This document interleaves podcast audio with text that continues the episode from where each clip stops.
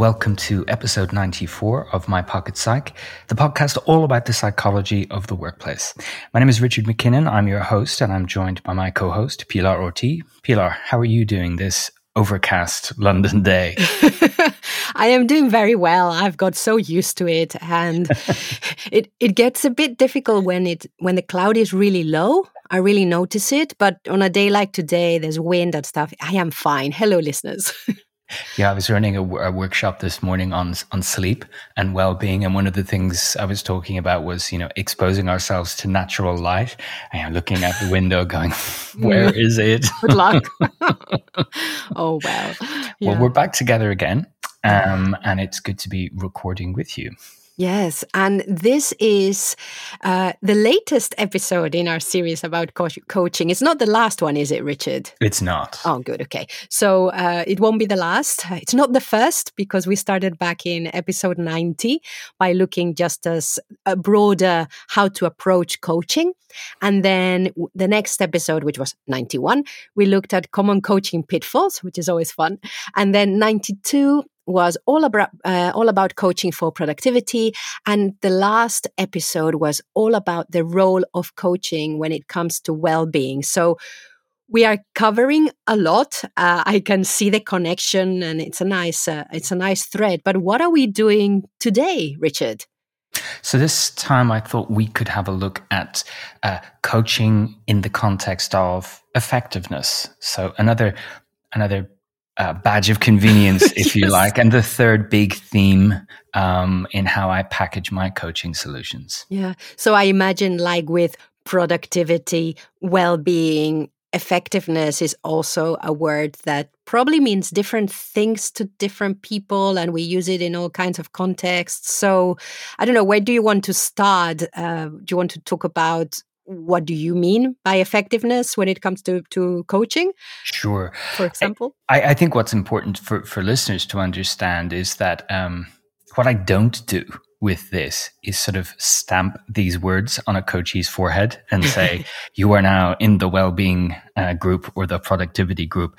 But actually, it just helps bring a bit of clarity to what we might be talking about. And um, effectiveness is a bit of a catch-all. I, I I really dislike the phrase soft skills. Mm, yes. It's a personal thing. It's not an evidence based thing, but I, I, f- I find that it, it leads people to view them as optional and dismiss them a little bit. And they use language like that's just the soft skills side mm. of things. When, as a psychologist who's interested in how people think, feel, and behave at work, these skills are really important. So that's largely what I mean by effectiveness, the interpersonal effectiveness.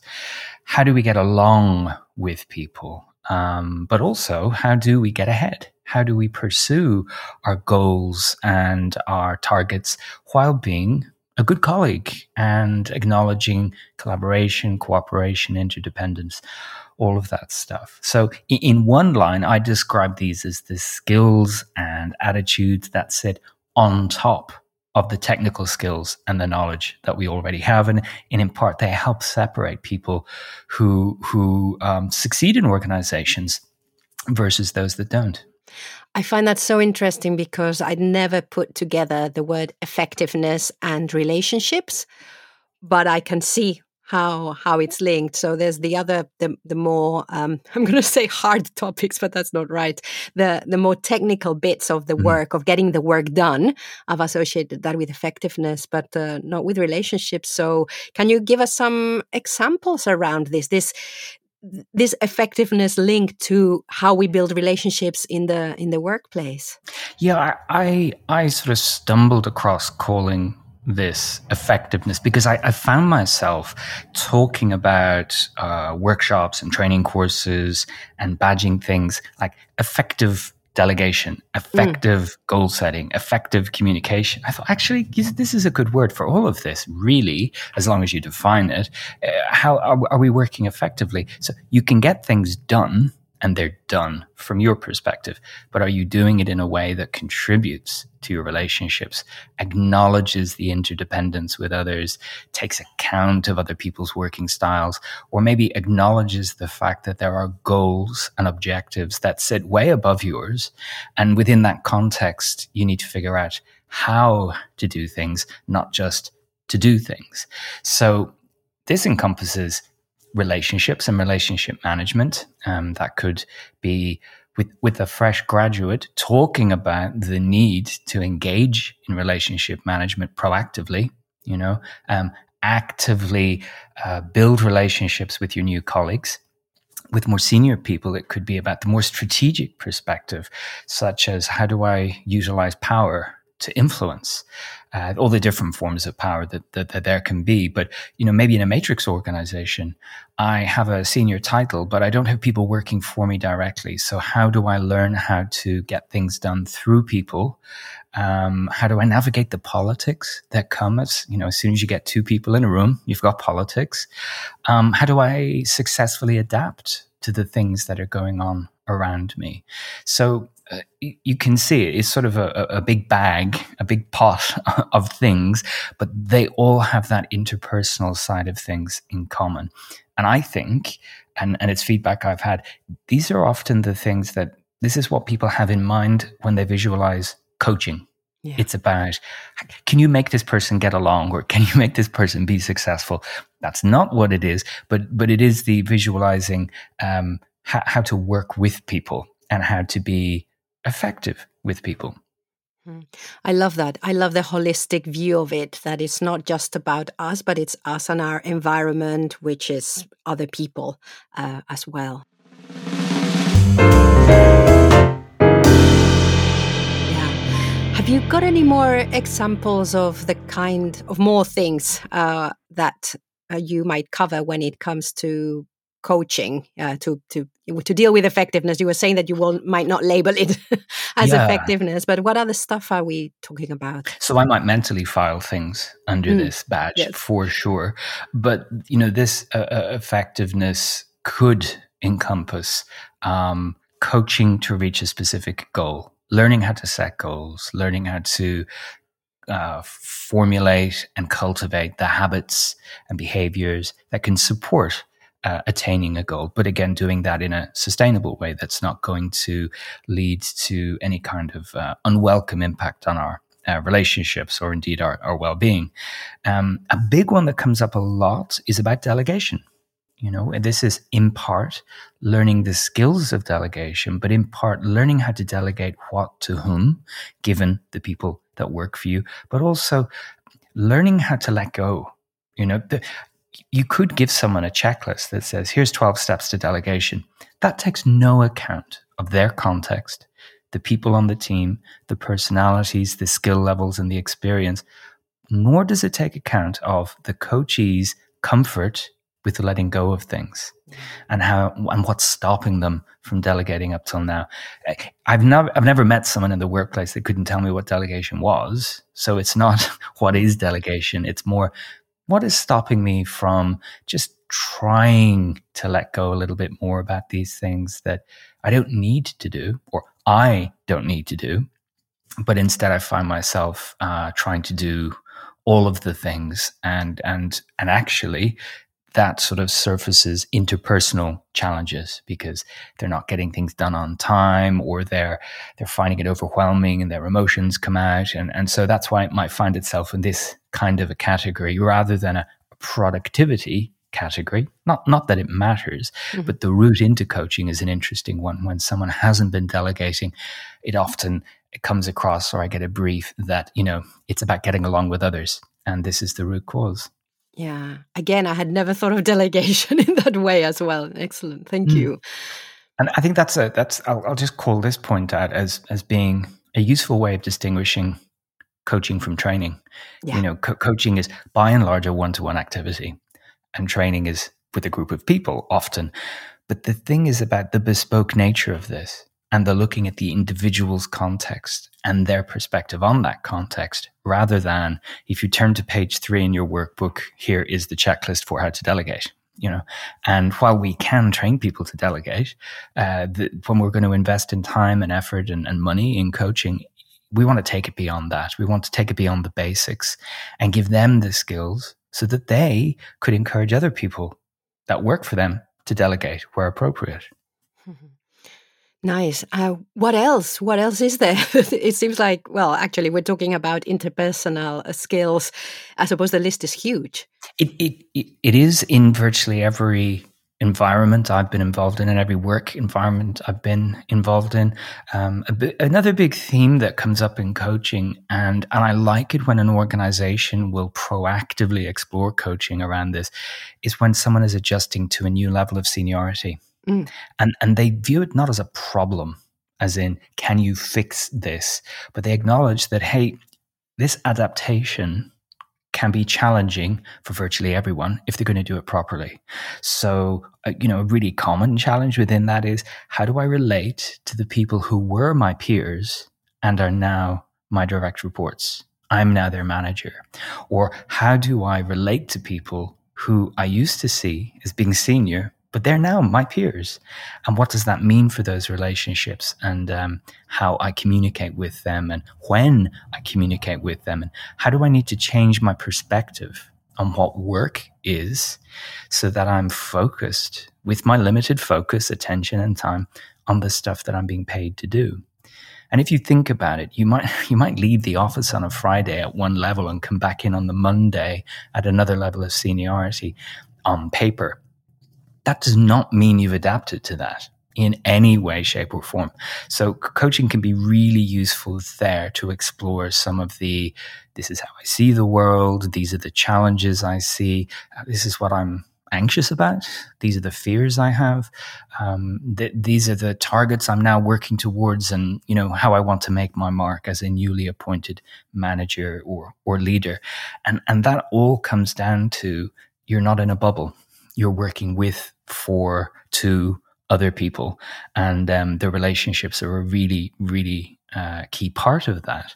And and to ignore that means you're i would really put it out there strongly you're setting someone up for failure if um, they don't get some kind of support when they're making that kind of uh, career change. And you can really see the uh, how uh, it, it, will relate to the person's context, as you were saying, how it has mm. to be such a tight fit because of their their context, their personality, their experience, and everything. Which is something that you often see people attending training for new managers, and this is something that I think is missing, precisely probably because it's so specific to the person. Well, even posing the question, mm. you know, can can be useful. Context is on the one hand, context is everything, um, because if we think about adaptation to to change, to a new role, whatever it might be, it could be a merger, it could be a reorganization, but the context is different now. The organization is different now. Your focus needs to be different now. So, what are you going to do in response to that changed context? Um, it's a little bit like that throwaway line what got you here won't get you there you know that kind of but you know now that you you have another context you're working within what, what can you see from your point of observation? What does your perspective tell you? And maybe what perspective might you need to adopt or perspectives might you need to adopt to enable you to navigate this in a way that that works for everybody? Um, and so it, it's it's not like uh, and I, I don't want to sound you know cynical but it's not like here is your change curve and you were going through this change. It's hey newly appointed leader let's talk about you not comparing you to others but your journey. And that that's much more helpful.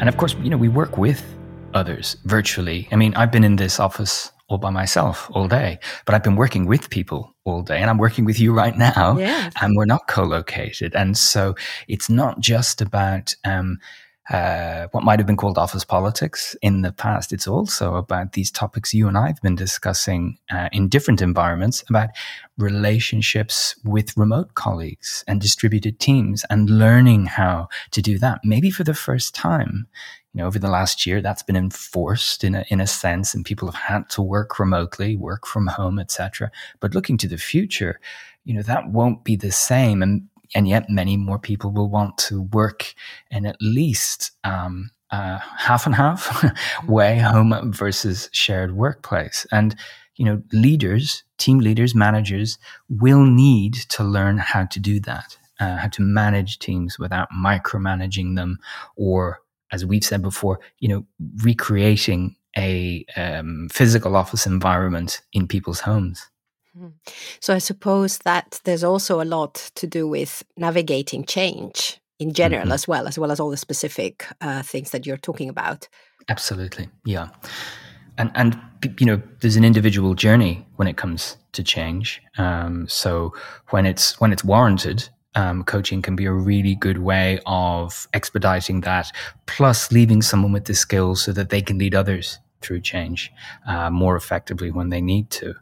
But if, if we just remember that we're social, emotional animals at heart, then a big part of being effective is self awareness, is learning about yourself and learning what's possible in terms of, let's say, emotional management, emotional regulation, learning what's possible in terms of um, goals and and targets, um, and and learning what's possible in terms of working with others and moving beyond your fixed views of of other people. So you could say emotional intelligence, or you could just say it's it's a way of being more flexible um, when working with others. But this this can really be a, a blocker for for a lot of people who have the technical skills they've got the knowledge, they've got the experience, and they're promoted. And suddenly this comes out of the blue, appearing as a major, major development area for them because they were promoted because of their technical ability, not their ability to lead.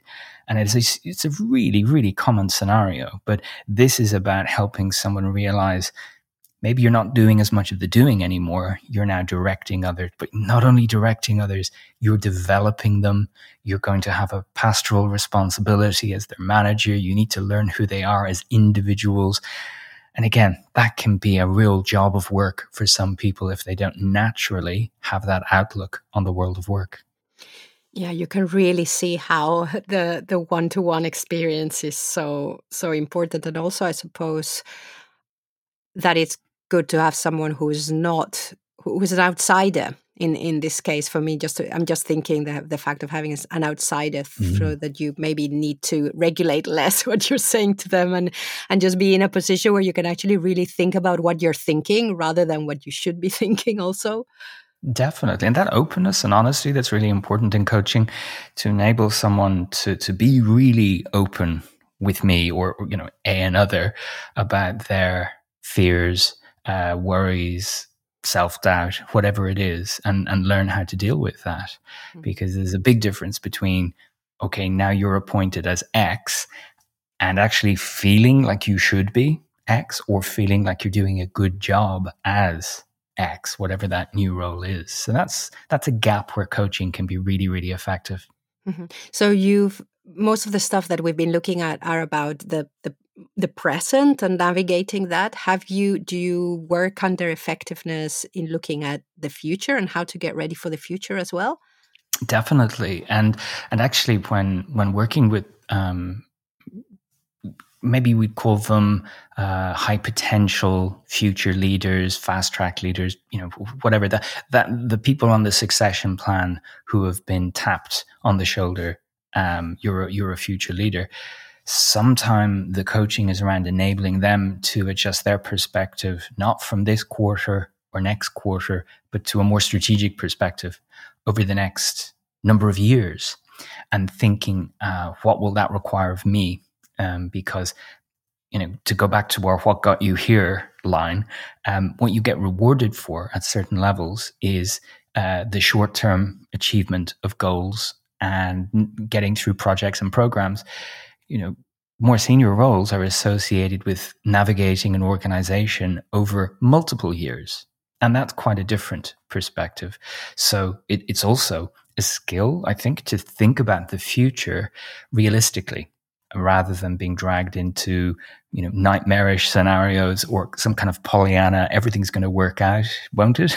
And somewhere in the middle there's that okay what are the realistic challenges and what does that require of me as a leader?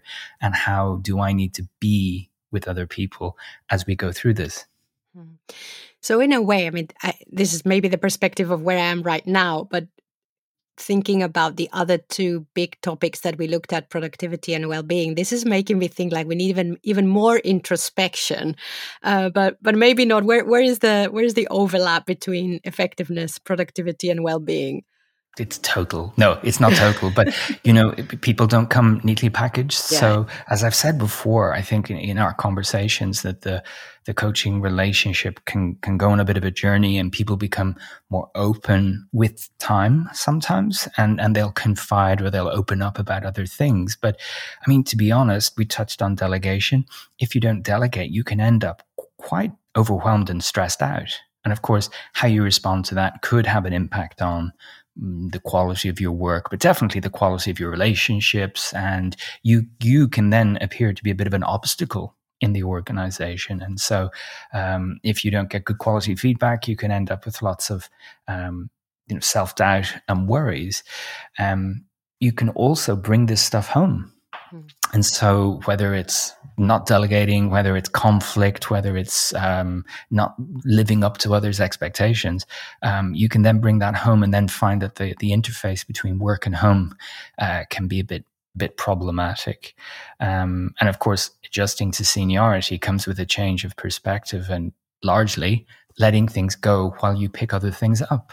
And if you don't do that, you also end up with too much on your plate. And that's ultimately not sustainable. Whether we talk about well being or whether we talk about productivity is really going to be driven by the context.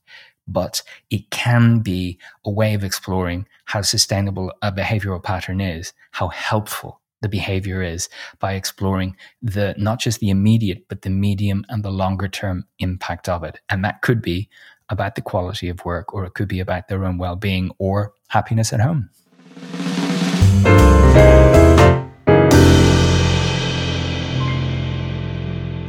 So yes, everything, everything is uh, overlapping. And what I wanted to know is you you've shared the big topics or the big umbrella topics under which might come under effectiveness. But what are some of the specific stuff that you end up coaching people more on with within this within this topic. within effectiveness yeah, yes yeah yes. yeah absolutely so you know like i said some people uh, well i think most people will will understand the act of delegation you know give or take a few a few words or, or bullet points but actually in in in coaching it, it could and, and psychological coaching specifically it could be looking at that through the lens of what are you avoiding when you don't delegate and um, what do you fear will happen when you do delegate? And learning how to accept not accept that it's going to always work out but accept that sometimes there will be challenges but you're headed in the direction of getting better at delegation. Um, and that could open up all kinds of discussions about control and things being perfect or having high personal standards that they don't believe anyone else can match. But it's quite a departure from let me talk you through the five steps around delegation. So we're definitely looking at it through the lens of thoughts and, and emotions and then get to the behavior. But we need to start start back there. Um, a very common conversation. Um, you could say this was associated with emotional intelligence, but learning how to remember to consider other people's perspectives. You know, can I see it from their point of view? You, you'll find people who are very technically able with a lot of knowledge and years under their belt can still find themselves in a position where they don't consider other people's perspectives or they just assume that their perspective is the correct one. And then you lead, you know, you find yourself in, in potential conflict situations or it's hard to work with this person because they are so sure that theirs is the correct uh, perspective. So trying to loosen that up and give them a bit of flexibility in how they view these situations. Um, you know, when it comes to working towards goals and, and establishing habits, um, you might find a sort of a drifting away from what's important and focusing on what's right in front of us or what seems like it's urgent in the moment um, or, or, overreaching and, and, trying to make too many changes um, at, at, the same time, which can be a little bit overwhelming. Um, and learning how to pay attention to what's going on interpersonally. You know, when I when I um, coach managers in, or try sorry train managers in how to be coaches, um, which kind of you know gives a big, a big question for, for our next episode. But anyway, when, when I do this training, you know, one of the most important skills we work on is presence in the moment so they can pay attention to the person that's in front of them, whether it's on screen or in the room, so that they can really notice what's going on in that context rather than what a lot of our interpersonal behavior can be like. We're kind of multitasking or spreading our attention over, you know, a few different things at the same time. So that if you want to be effective as a, as a people leader, you need to understand when it's helpful uh, to really bring your attention to the context so that you can respond effectively to that rather than do what you've always done before. I, I hope that's not too high level, but I'm trying to keep it sort of accessible uh, at the same time. Yeah, no, not at all, not at all uh, high level. It's completely.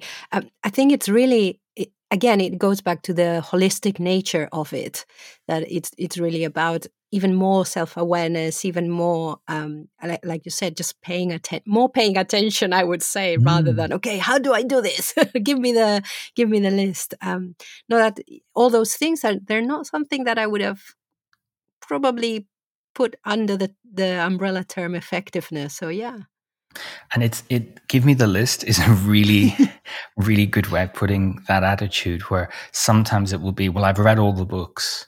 Yeah but you're not doing anything you've read in the books. So you've read you've got all the knowledge about how to get along with people and how to lead but you're not doing it. And that's where coaching can really add value to to bring the accountability and the support to the relationship where someone can then experiment with with trying new ways of being a manager or a leader and not viewing it as an all or nothing success failure type thing. Um, because this is people this is relationships. So it's not the same as teaching a technical skill. You know when we interact with computers and machinery we know what response we'll get if we do a certain thing. We don't know that with people. We you know we're hugely unpredictable. So learning how to accommodate some of that uncertainty and that trial and error and it's not right first time, but keep persisting. That's a that's a big theme when it comes to interpersonal effectiveness.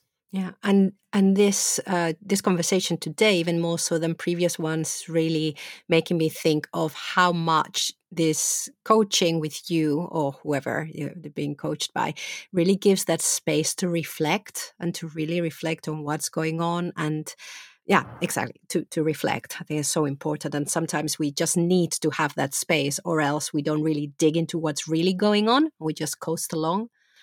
And you know what gets in the way of us having that space a lot of the time is is sheer busyness mm. or the habit of being busy you know? Just um, i'm i'm doing well if i'm doing stuff all the time rather than actually how am i doing this stuff? And might there be a better way that i could do it? Or even is some of this stuff not needed to be done by me and that opens up that whole can of worms about well if i'm not doing it what's the what's the point of me? Which is another conversation i have regularly with senior people. If i'm not running around the place like a headless chicken will people begin to wonder well why is she here? You know why do we have this expensive senior person? They don't look like they're um, adding much value. And of course a lot of that lives in our minds right? As a, as a fear rather than something someone might actually say. Wow Wow, so that is uh, that is a lot. So, uh, Richard, thank you. I'm sure our listeners are have been have been following us along while you were sharing what are the big themes that usually come up under what, what you term effectiveness. Again, not, not that that you that maybe even the coaches are thinking about that when they're having these conversations with you, mm. and also the link between productivity and well being. And thank you for sharing some more specific stuff of some of the trends that are coming up for you. So effectiveness, productivity, well being. We've looked at that. What's next? So, next time we're going to answer the question that I already answered. which is can a manager be a coach? And maybe we'll we'll put it this this way: How can a manager uh, be a coach? Um, because it, you know, coaching isn't some magical skill that only a few can use, uh, and it's something I, I, I, try and do a, a, lot of work with to to give people these essential coaching skills so they have it in their toolkit. So we'll be looking at that and looking at some of the pros and cons and some of the things to look out for and what you might learn while you're you're on that kind of training course. Um, but in the meantime, we'd love to hear from you. So Uh, let us know what questions you have about any of these coaching episodes we've done, any um, things you want to share about your own experience, any feedback you have about you know these perspectives that I've been sharing, um, and you can do that on uh, Twitter at my pocket mypocketpsych, or you can send us a long message on the contact form, which is worklifepsych.com slash contact. And we will cover those if you say it's okay um, in your in your message. We'll cover those in a future episode where we'll be gathering feedback from both the listeners and some members of the online community at worklifepsych.club and some other sources to sort of do a, a Q&A episode to round us out for the end of this um, coaching series. So, Pilar, any final questions before we wrap this one up? No, just one question for the listener, and it, that's uh, what do you think and what's your experience of all of this? Because I'd love to to hear, like you said, what what they are reflecting on around these topics. Mm, definitely, Pilar. Thank you. Um, for for the questions. Thanks for the chat. It was nice to make human contact today. and uh, thank you, listeners, for joining us for another coaching uh, conversation. Um, we will see you next time.